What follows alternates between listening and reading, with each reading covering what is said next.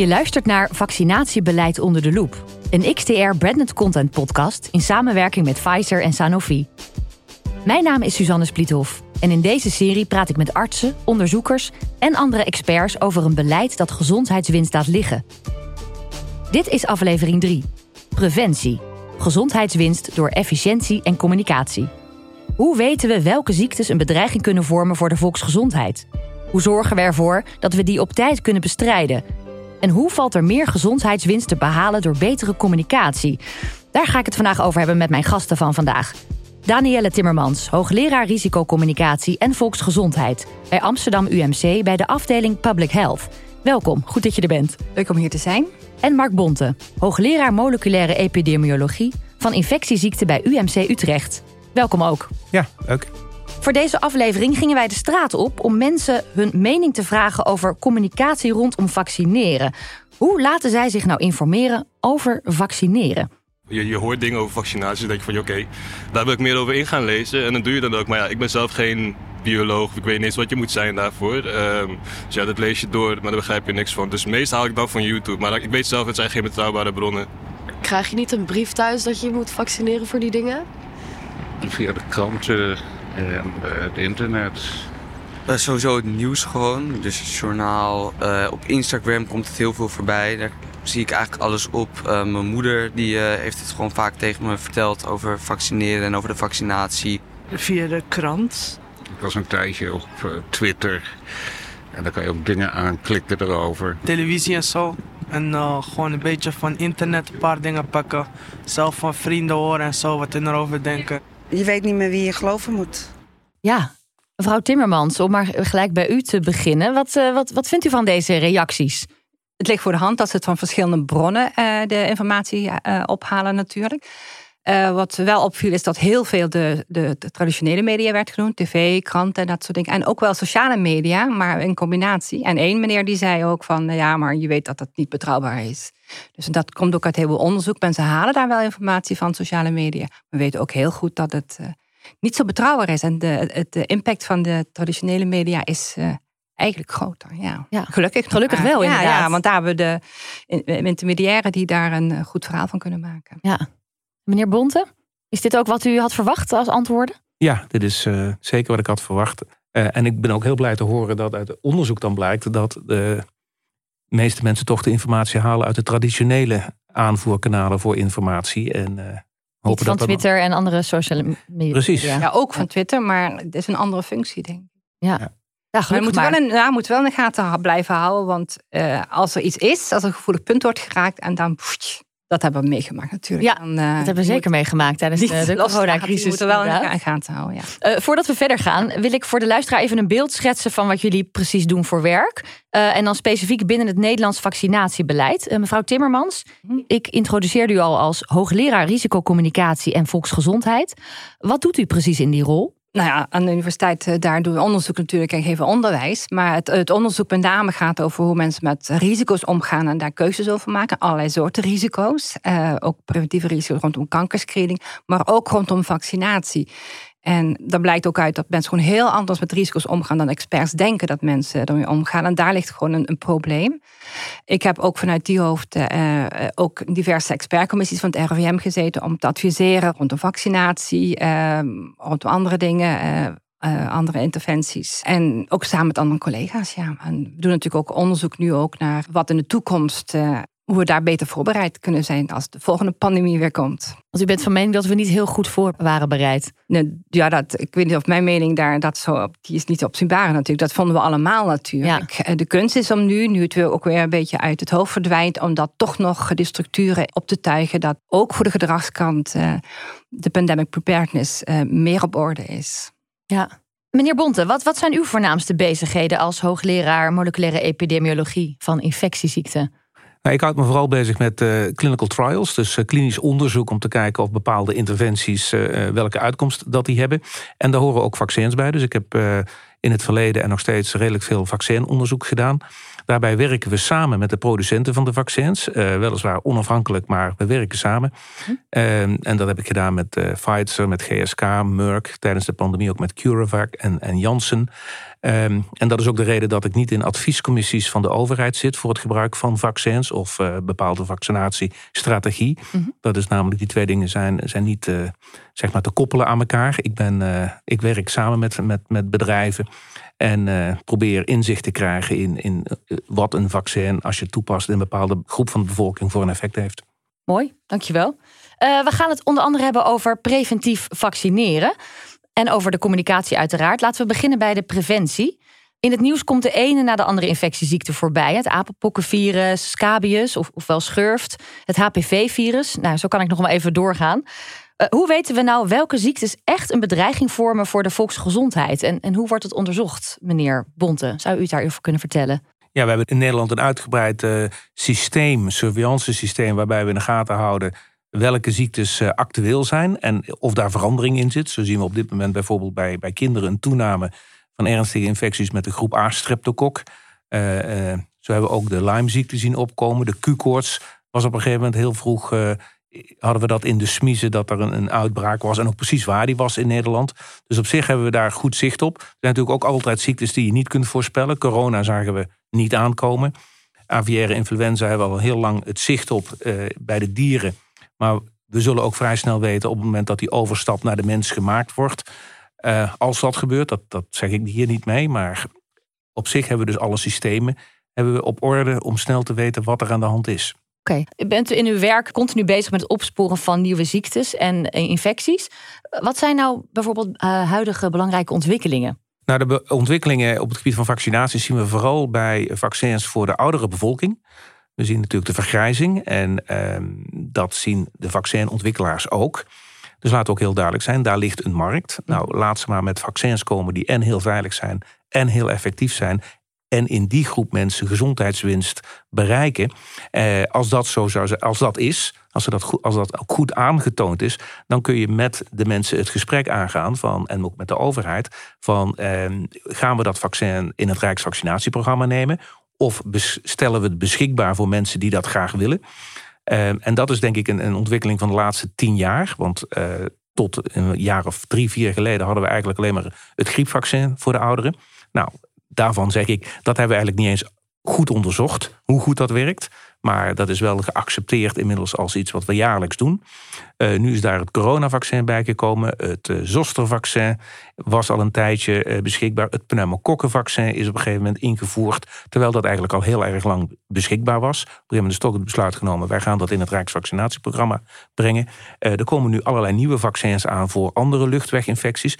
Hm. Die zijn natuurlijk niet als eerste gekozen. Omdat de pneumokokken en de griep en dan corona natuurlijk veel belangrijker en veel prevalenter waren en veel meer ziekte veroorzaken. Dus we komen nu ook echt wel op uh, luchtweginfecties, waarbij we heel goed moeten gaan kijken van wat is nou daadwerkelijk de ziektelast die veroorzaakt wordt in die oudere groep mensen. En, en wat kun je daaraan doen en is het ons dat waard? En, en dat is wel een nieuwe ontwikkeling. We, we verschuiven feitelijk van het, het kindervaccinatieprogramma, wat, wat ongelooflijk succesvol is. Er zijn gewoon ziektes compleet verdwenen door vaccinatie. En uh, nu komen we bij de ouderen. En de vraag is of daar hetzelfde effect bereikt kan worden. Ja. Zijn er ook nog hele nieuwe studies van uh, mogelijke vaccinaties die nog eraan zitten te komen? Jawel, we hebben de eerste uh, studies zijn recent gepubliceerd over het RS-vaccin. Mm -hmm. Uh, maar er zijn bijna alle grote bedrijven zijn bezig met een RS-vaccin. Dus daar komen nog veel meer van deze studies aan. Daaruit blijkt dat het, het, het vaccin bepaald een, een, infectie voorkomt. Maar blijkt nog onvoldoende uit in mijn ogen wat de gezondheidswinst daarvan is. En dat moet echt nog vastgesteld worden voordat het in het Rijksvaccinatieprogramma terecht zou kunnen komen. Ja, en, en ook over de veiligheid. Uh, dit zijn allemaal grote studies met duizenden deelnemers, waar heel goed gekeken wordt naar de veiligheid. Om een vaccin zeg maar, geregistreerd te krijgen door de toezichthouders, dus de EMA voor Europa en de FDA in de Verenigde Staten, wordt heel scherp gekeken naar die veiligheid. Maar dan nog heb je maar 40, 50.000 mensen in zo'n studie zitten. Op het moment dat je het bij miljoenen mensen gaat toepassen, kunnen er nog andere uh, zeg maar signalen naar boven komen van bijwerkingen. Die hoeven niet ernstig te zijn, maar het zijn wel bijwerkingen. Dat hebben we met COVID-vaccins ook gezien. Er zijn echt bijwerkingen. En tot nu toe is de evaluatie steeds geweest, nou ja, die bijwerkingen die wegen niet op tegen de grote voordelen van het vaccin. Dus we blijven gewoon doorgaan met het vaccin. En, en ook dat zal met die vaccins moeten gaan gebeuren. Nou gaat er natuurlijk aan het toevoegen van het vaccin aan het Rijksvaccinatieprogramma heel wat werk vooraf. Er wordt ook wel gesproken over een keten van preventie, van, van de surveillance en de vaccinproductie tot aan veiligheidstesten en communicatie. Kan dat proces van die dreiging tot aan de prik, wat u betreft, sneller en effectiever, meneer Bonte? Nou, dat is tijdens corona wel gebleken dat het heel snel kan. Ja. Als het moet. Uh, Wat was daarvoor nodig dat het zo snel kon? Nou, kijk, bij, tijdens de pandemie uh, zijn alle processen. Normaal heb je in fase 1, evalueer je. Dan ga je naar fase 2, evalueer je. Ga je naar fase 3, dat duurt meestal heel lang, evalueer je. Dan nemen degenen die dat allemaal moeten evalueren daar ook ruim de tijd voor. Zeer zorgvuldig, dikke rapporten. Nou, dat is tijdens de corona eigenlijk allemaal in elkaar geschoven tegelijkertijd gedaan, waardoor er nog steeds evenveel mensen zeg maar, geëvalueerd zijn op effectiviteit en, en veiligheid als dat anders zou gebeuren. Het is alleen in, een jaar gebeurd, waar het voorheen soms wel zeven, acht jaar duurde. Of misschien nog langer. Dus het kan wel, maar dat vergt wel enorm veel uh, van de mensen die dat allemaal moeten doen. En ook van uh, de onderzoekers en de bedrijven die dat allemaal moeten organiseren. Dus ik ben ervan overtuigd dat dat na de pandemie ook wel weer langer gaat duren. Maar ik hoop niet dat we teruggaan naar de situatie van voor de pandemie dat het soms al tien jaar duurde voordat we wisten of een vaccin waarde had of niet. Daar kwam natuurlijk ook ontzettend veel geld vrij, waardoor dit allemaal kon. Er was een enorme urgentie. Die urgentie is er met bijvoorbeeld een Lyme, is, is er niet. Dat speelt ook mee, tuurlijk. Uh, en ook voor de bedrijven zelf. Ja. Uh, het zijn geen filantropische instellingen. Hè. Ze hebben ook een winstoogmerk. Uh, dus er was natuurlijk ook heel veel geld te verdienen. En, maar goed, de vraag vanuit de bevolking, vanuit de wereldbevolking, was ook enorm groot dat we effectieve en veilige vaccins zouden hebben om uit die pandemie te komen. Maar er is ook wel heel erg veel geld mee gemoeid. En dat is er op dit moment zeker niet voor die andere vaccins. Wat is uw visie hierop, mevrouw Timmermans? Nou, ik wil in, ingaan op wat uh, Mark Bont ook een tijdje geleden zei. Uh, is het ons waard, al die vaccins? Het kost natuurlijk veel geld en er is gezondheidswinst. En ja, de eerste is, wie maakt die afweging of het wel waard is om hier ons geld in te stoppen en niet in iets anders? en is, zijn het experts die die afweging moeten maken? Of is het een bredere discussie? Dat is één ding. En nou, het lijkt mij dat het wat breder moet. Hoe je dat organiseert is natuurlijk wel weer vers 2. En een andere opmerking is van bij wie is die gezondheidswinst? Um, is dat bij de ouderen, de wel-to-do, die toch al de weg naar de gezondheidszorg heel goed weten vinden? Of is het echt gelijk onder de bevolking of bij de mensen die het meeste nodig hebben bijvoorbeeld? We weten dat er grote verschillen zijn in uptake bij het HPV-vaccin. Dat sommige uh, groepen met een migrantenachtergrond daar veel minder gebruik van maken. Wat ook uiteraard vertaalt in uh, verschillen in gezondheid. Dus en, dat en zijn waardoor, wel waardoor maken zij daar minder gebruik van? Is dat iets, heeft dat te maken met de taal of de communicatie? Mm, nou, uh, dat, waarom mensen uh, tegen vaccins zijn, is een uh, ingewikkeld verhaal. Er zijn verschillende redenen daarvoor. Er zijn waarden, individuele waarden spelen daar een rol mee. Sommigen vinden uh, natuurlijk immuniteit uh, veel uh, belangrijker of zo. Dus rondom HPV natuurlijk, rondom die seksualiteit is natuurlijk een probleem. Ze hebben verkeerde informatie of ze vinden andere informatie belangrijk. Dus het is best wel een complex probleem. Maar het feit dat er niet iedere bevolkingsgroep in gelijke mate er gebruik van gaat maken, dat kan je nu, weet je nu al. Dat zag ook heel erg in de coronapandemie. Dus dat equity aspect zou je mee moeten nemen als je dit gaat uitrollen. En dat is een heel andere discussie natuurlijk. Dus wat Mark Bonte net vertelde, dat moet gebeuren. Dus moet, de basis moet goed zijn. En vervolgens, uh, wat betekent het voor individuele burgers? En vervolgens, wat betekent het voor de maatschappij? Dus de, maar dat is politiek natuurlijk hè, ook. Het ene is communicatie en de andere is ook een politieke afweging die je maakt. Laten we even verder gaan, uh, ingaan op die uh, communicatie. Dan zou ik graag even een kort fragment aan jullie willen laten horen. Niet vaccineren? Je lijkt wel een wappie. Volg jij lekker de kudde? Nou, dat is beter dan complotdenken. Oh, vertrouw jij maar lekker op die wetenschappers van jullie. Ben je nou een discussie aan het winnen of elkaar aan het verliezen? Verlies elkaar niet als polarisatie dichtbij komt. Ja, misschien kennen jullie dit uh, fragment al. Zo niet, het is afkomstig uit een campagne van Sieren. Uh, wat, wat is jullie eerste gedachte als jullie dit uh, zou horen, meneer Bonte? Nou, dat ik ontzettend benieuwd ben wat een expert zoals Danielle naast mij daar nu van vindt. Ja. ik heb hem een paar keer gehoord en dacht, oh. Dan gaan we eerst naar mevrouw oh. ik dacht ook, oh. ja. Is dit de oplossing Vertel. van, uh, van, van uh, welk probleem, dacht ik ook. Maar goed, hm. ik leven natuurlijk niet in Amerika... waar de mening over uh, vaccinatie, coronavaccinatie... over de partijen is verdeeld. Dat is echt niet, niet zo. Nee. Ten tweede is de, de complottheorieën en uh, argwaan dat vaccinaties en de bijwerkingen is van echt van alle tijden, vanaf de eerste vaccinaties gewoon. Alle ideeën over wat het allemaal, waarom het allemaal niet goed is uh, rondom de corona, die zei copy-paste uit de vorige pandemie rondom de Mexicaanse griep. Dus als je daar de krantartikelen ziet, dan denk je, oh, dat gaat toch dus over corona? Nee, dat ging over de Mexicaanse griep. Precies hetzelfde. Complottheorie, de nanochip, alles. Uh, dus uh, er is blijkbaar iets in vaccins, um, een vaccinatie, dat dat oproept. En die onzekerheid uh, rondom de vaccinatie. Je brengt gif in, in een gezond lichaam, om het zo maar te zeggen. Natuurlijk niet waar, maar goed, wel dat, dat gezonde mensen gaan. dus daar moet je op, ja, voorbereid zijn op, op die discussie dat dat gaat gebeuren. Dus zet er al van begin af aan iets tegenover. En ik denk niet dat dit de oplossing is, want het zijn gewoon onderliggend hier zijn gewoon legitieme zorgen. Ga in op die zorgen, zou ik zeggen. Polarisatie, ja. Vraag je af.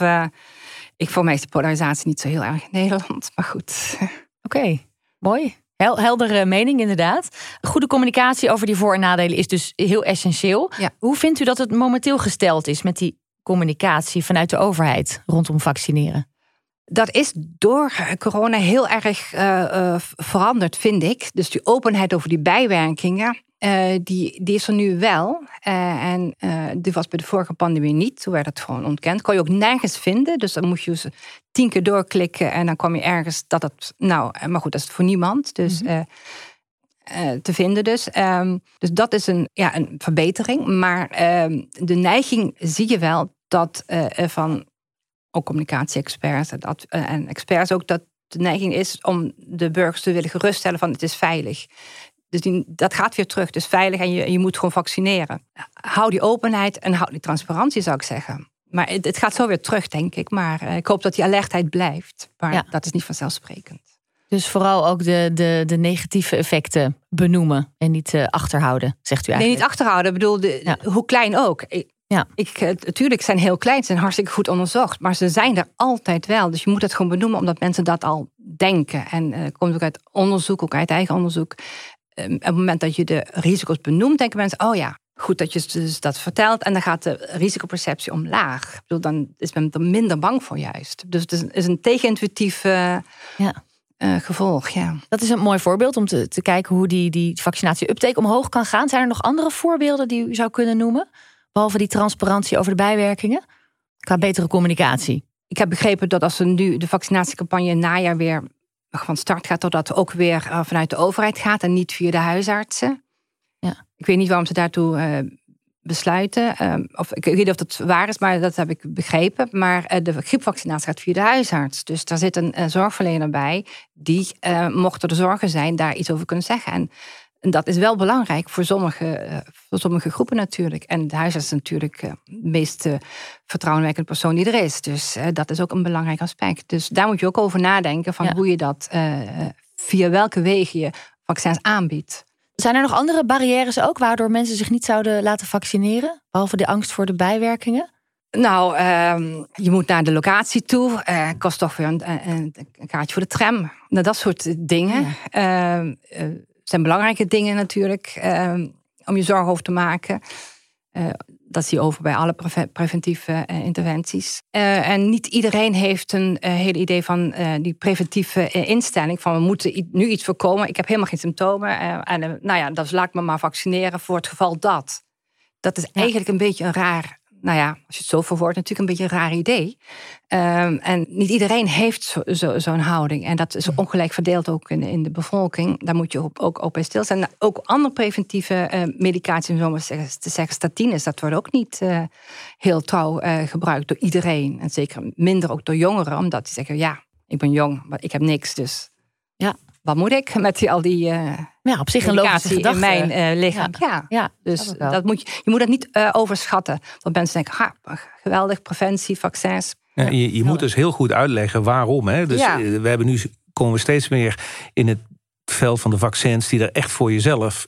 Althans, het is de bedoeling dat er ziekte bij jou voorkomen wordt. En de kans op die ziekte is heel erg klein. Ja. Ja. He, met de griepvaccinatie ook. We hebben niet het doel om, om griep uit het land te houden met het vaccin. Nee, het doel is om bij de mensen die kwetsbaar zijn geen ernstige symptomen te krijgen. Eigenlijk net als met corona.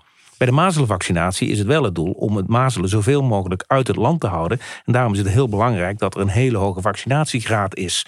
Ook al is de kans heel klein voor mensen, voor kinderen, eh, om dat te krijgen. Omdat eigenlijk om hun heen alle kinderen ook al beschermd zijn. Ja. Ehm, dus dat moet goed uitgelegd worden.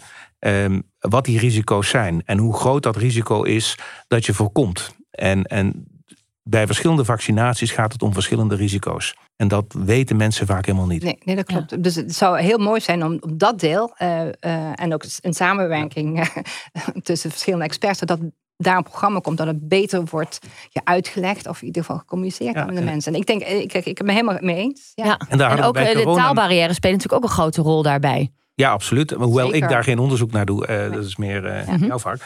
Maar kijk, dat, dat, die tijd hadden we bij corona natuurlijk niet, omdat we ook het vaccin nog niet goed kenden. Wel de veiligheid kenden, wel wisten dat het in de trials 95% bescherming gaf tegen ziekenhuisopname en sterfte. NIC-opname met name, nou, dat was fantastisch. Maar op een gegeven moment werden we er wel mee geconfronteerd. Ja, ook al ben je nog gevaccineerd, ook al ben je gevaccineerd, je kunt nog steeds de infectie oplopen. Weliswaar in milde vorm. Maar dat werd op een gegeven moment een heel moeilijk verhaal voor veel mensen. Die zeiden, ja, ons was toch beloofd Ja. dat we het nooit meer zouden krijgen. Ja. Ik denk niet dat het ooit beloofd is. Er is alleen beloofd, de kans dat je ermee op de intensive care komt of gaan sterft, die wordt heel veel kleiner. Maar die kans was al heel klein voor veel mensen. Dus dat had, maar goed, in hindsight en met terugkijkend, had dat misschien anders uitgelegd moeten worden. Maar daar hadden we ook simpelweg de tijd niet voor en ook de ervaring nog niet. Nee, klopt. Dat, dat, in hindsight had het zeker anders uitgelegd moeten worden. Maar de, de druk was eh, zo groot om het snel te doen. Dat, dat heel veel stappen zijn overgeslagen wat betreft de communicatie. Ja, dat is zonder meer Ja. zo. Maar voor als je het nu in alle rust eh, iets kan uitrollen wat dat betreft. En, en kan voorbereiden. Dan zou je daar eh, moeten inzetten inderdaad. Ja. Het is echt ingewikkeld. Het hele, al die verhalen over risico's. Echt, is echt ingewikkeld. Ja, we hebben er gelukkig wel veel van geleerd van die hele pandemie. Ja, dat hoop ik. Ik hoop dat die lessen, eh, lessons learned vertaald worden in ander beleid en in andere eh, voorbereiding eh, rondom die vaccinaties. Dat hoop je, maar dat is niet zonder meer eh, een gelopen race, denk ik. We hebben het er al even kort over gehad, maar ik wil wat dieper ingaan op de, op de uitdagingen. Wat zijn nou de grootste uitdagingen binnen jullie werk en waar valt nou die winst precies te behalen? Meneer Bonte, als ik bij u mag beginnen. Nou, voor mij, voor het onderzoek wat wij doen, is de, zijn de grootste uitdagingen de logistiek rondom groot wetenschappelijk onderzoek. Mhm. Alles wat daarbij komt kijken. En de bureaucratie en de regelgeving. Vooral in Nederland, eh, hoe wij met privacyregulering omgaan. Dat is eh, ronduit belemmerend voor wetenschappelijk onderzoek. Nou, kunnen mensen zeggen, nou heel goed dat die privacy eh, zo goed eh, beschermd wordt. Maar het remt ons bijvoorbeeld eh, remt het ons nu enorm in het vaststellen van de effectiviteit van de vaccins die we nu gebruiken. Dat, ja, omdat we simpelweg geen gebruik mogen maken van heel veel gegevens die er wel zijn. Ehm, en waar niemands privacy in mijn ogen door in gevaar komt. Maar het is simpelweg de manier waarop we in Nederland met die regulering omgaan. Diezelfde wetten gelden ook in Denemarken en volgens mij deels ook in Engeland. Misschien iets anders omdat dat niet meer in de EU is. Maar daar is de interpretatie van die wet gewoon anders. Waardoor eh, er veel meer gebruik gemaakt kan worden van bestaande gegevens. Om eh, de gezondheid van mensen te beoordelen. En dan te beoordelen wat bepaalde interventies op die gezondheid doen. Dus dat vind ik eigenlijk de grootste uitdaging. En hoe ingewikkeld zou dat zijn om dat eh, zo om te vormen dat het wel gelijk wordt aan die andere landen waar ze het wel op die manier doen? Nou, geen idee. Maar het, het is zo ingewikkeld dat het tot nu toe onmogelijk is gebleken. Ja. En eigenlijk zie ik tijdens de coronapandemie, zou je zeggen, nou dat was echt het moment dat we eh, dat gaan veranderen, is het alleen maar erger geworden. Dus eh, ik zie nog geen licht aan het einde van een donkere tunnel. Hmm. En hoe zit dat voor u, mevrouw Timmermans? De grootste uitdagingen zijn eh, wat dit onderwerp betreft. Ehm, de grootste uitdaging is, is dat er eh, voldoende aandacht is voor eh, het onderwerp eh, en dus ook voldoende onderzoeksgeld om dit goed op de kaart te zetten. Je ziet dat automatisch heel veel geld naar de biomedisch onderzoek gaat, dat terecht natuurlijk. Maar vergeet niet de gedragskant en de communicatiekant. We hebben tijdens de coronapandemie gezien dat dat aspect, de ge- gedragsinzichten van de gedrags- en sociale wetenschappers, pas later serieuzer werd genomen, maar op het einde wel serieus werden genomen. Dus dat is eh, winst. Maar dat betekent ook dat we er nog niet zijn. Want we moesten ook allemaal met z'n allen ineens bedenken: oh, eh, wat, is ons, eh, wat kunnen wij adviseren? En is het altijd evidence-based? Niet altijd geweest, maar goed. maar omdat met, met die, die kennis die we nu hebben, ook, ook die onderzoeksprogramma's verder op te zetten. En er is beperkte helaas beperkt geld voor. En ook eh, om de kennis uh, van uh, al die collega's die bij elkaar zijn gaan zitten, ook structureel en plaats te geven. En dat het los van de poppetjes is natuurlijk. Zoals het OMT is ook een structuur die er op een gegeven moment mhm. bedacht is. Daarom functioneert het ook zo goed. Dus dat, ook, dat gedeelte ook. Dus die kennis moet structureel geborgd worden en verder ontwikkeld worden. En nou, in, in, in interventies die je gewoon uit de uit de mand kan trekken. Bewijs van spreken. Uh, uh, en dat, dat is denk ik het allerbelangrijkste nu. En, en uh, daarbij ook echt, en dat hebben we ook heel goed geleerd tijdens de corona, voor eerlijkheid en gelijkheid onder de bevolking. En de gezondheidsverschillen zijn enorm toegenomen natuurlijk. Ja. Daar oog voor te hebben. Dus die twee aspecten, dat, dat is de grootste uitdaging nu, vind ik. Ja. Bij wie zou die verantwoordelijkheid liggen om dit aan te pakken? Um, subsidiefonds zoals Zonnemee en NWO, die, uh, ja, goed, die zijn natuurlijk afhankelijk van de overheid. Natuurlijk is altijd geldtekort en bezuiniging en zo, maar je, moet wel heel goed nadenken van waar je een, je geld over inzet. En nu is het denk ik vrij goedkoop om dat nu te, stabiliseren. Dus doe dat dan ook. En, uh, en dat is toch een, een, een beslissing van het ministerie, denk ik. Ja, we zijn bijna toegekomen aan het eind van deze podcast. Zijn er nog bepaalde dingen die nog niet besproken zijn, die jullie heel graag kwijt willen? Meneer Bonte, eventueel? Nou, ik zie, uh, zie uit naar uh, de toekomstige ontwikkelingen. En nog één uh, aspect wat we eigenlijk nauwelijks besproken hebben, is inderdaad zeg maar, de mogelijkheid om door middel van vaccinatie ook andere ziekten te voorkomen dan de infectie zelf. HPV is daarin de eerste. En ik, ik vermoed dat we nog heel veel andere toepassingen gaan krijgen Waarbij we zeg maar, middels vaccinatie het immuunsysteem zodanig kunnen trainen om ook andere ziektes, zoals bijvoorbeeld kanker, eh, te voorkomen. Dus um, laten we vooral uh, heel open zijn over vaccins. Ik denk dat vaccins de grootste revolutie in de geneeskunde zijn geweest. In elk geval op het gebied van infectieziekten. Veel belangrijker dan antibiotica ooit waren, zullen zijn. Dus dat, ja, dat moeten we niet vergeten als we erover praten. Ja, daar mag ook meer over gecommuniceerd worden dat zo is. Klopt. Ja. ja. En voor u, mevrouw Timmermans? Uh, nou, wat uh, misschien wat, wat, nog wel uh, fijn is om op te, op te merken, is dat, dat zie je ook de laatste jaren ook de interdisciplinaire samenwerking dus tussen het vakgebied van Mark Ponte en mijn vakgebied, dat dat ook uh, meer op gang is gekomen. De interdisciplinair onderzoek is eh, vreselijk moeilijk natuurlijk, omdat je elkaar altijd verkeerd begrijpt. Dus, uh, maar dat is wel waar je op moet inzetten, zodat ook dat je vanuit verschillende perspectieven ook naar het, het, verhaal van de vaccins kijkt en waarom vaccins wel of niet nuttig zijn. En ik denk dat dat. Ja, dat zou mooi zijn als dat verder kan worden bestendigd. Er zijn al diverse initiatieven voor, maar dat zou mijn hoop zijn van als we dat voor elkaar kunnen krijgen met z'n allen. Dat zou heel mooi zijn. Mooi zijn, ja, mooie toevoeging. Dank jullie wel. Ja, fijn dat jullie hier uh, bij mij aan tafel wilden zitten. Danielle Timmermans, hoogleraar risicocommunicatie en volksgezondheid bij Amsterdam UMC bij de afdeling Public Health. En Mark Bonte, hoogleraar moleculaire epidemiologie van infectieziekten bij UMC Utrecht. In de volgende aflevering gaan we het hebben over de toekomst van ons vaccinatiebeleid. Hoe ziet een innovatiever en effectiever beleid eruit? En wat is er voor nodig om dat zo snel en effectief mogelijk in gang te zetten? Dit en meer bespreek ik met Maarten Posma, hoogleraar Health Economics en Farmaco-economie bij de Rijksuniversiteit Groningen en de Padjadjaran Universiteit in Bandung, Indonesië. En met Annemiek Verkamman, directeur bij Holland Bio en bestuurslid van Europa Bio. Dank dat je luisterde naar Vaccinatiebeleid onder de loep. Een XTR branded content podcast in samenwerking met Pfizer en Sanofi. Ga naar nrc.nl slash brandedcontent slash Pfizer-Sanofi om alle afleveringen te beluisteren of vind deze in de NRC Audio app of het podcastplatform van jouw voorkeur.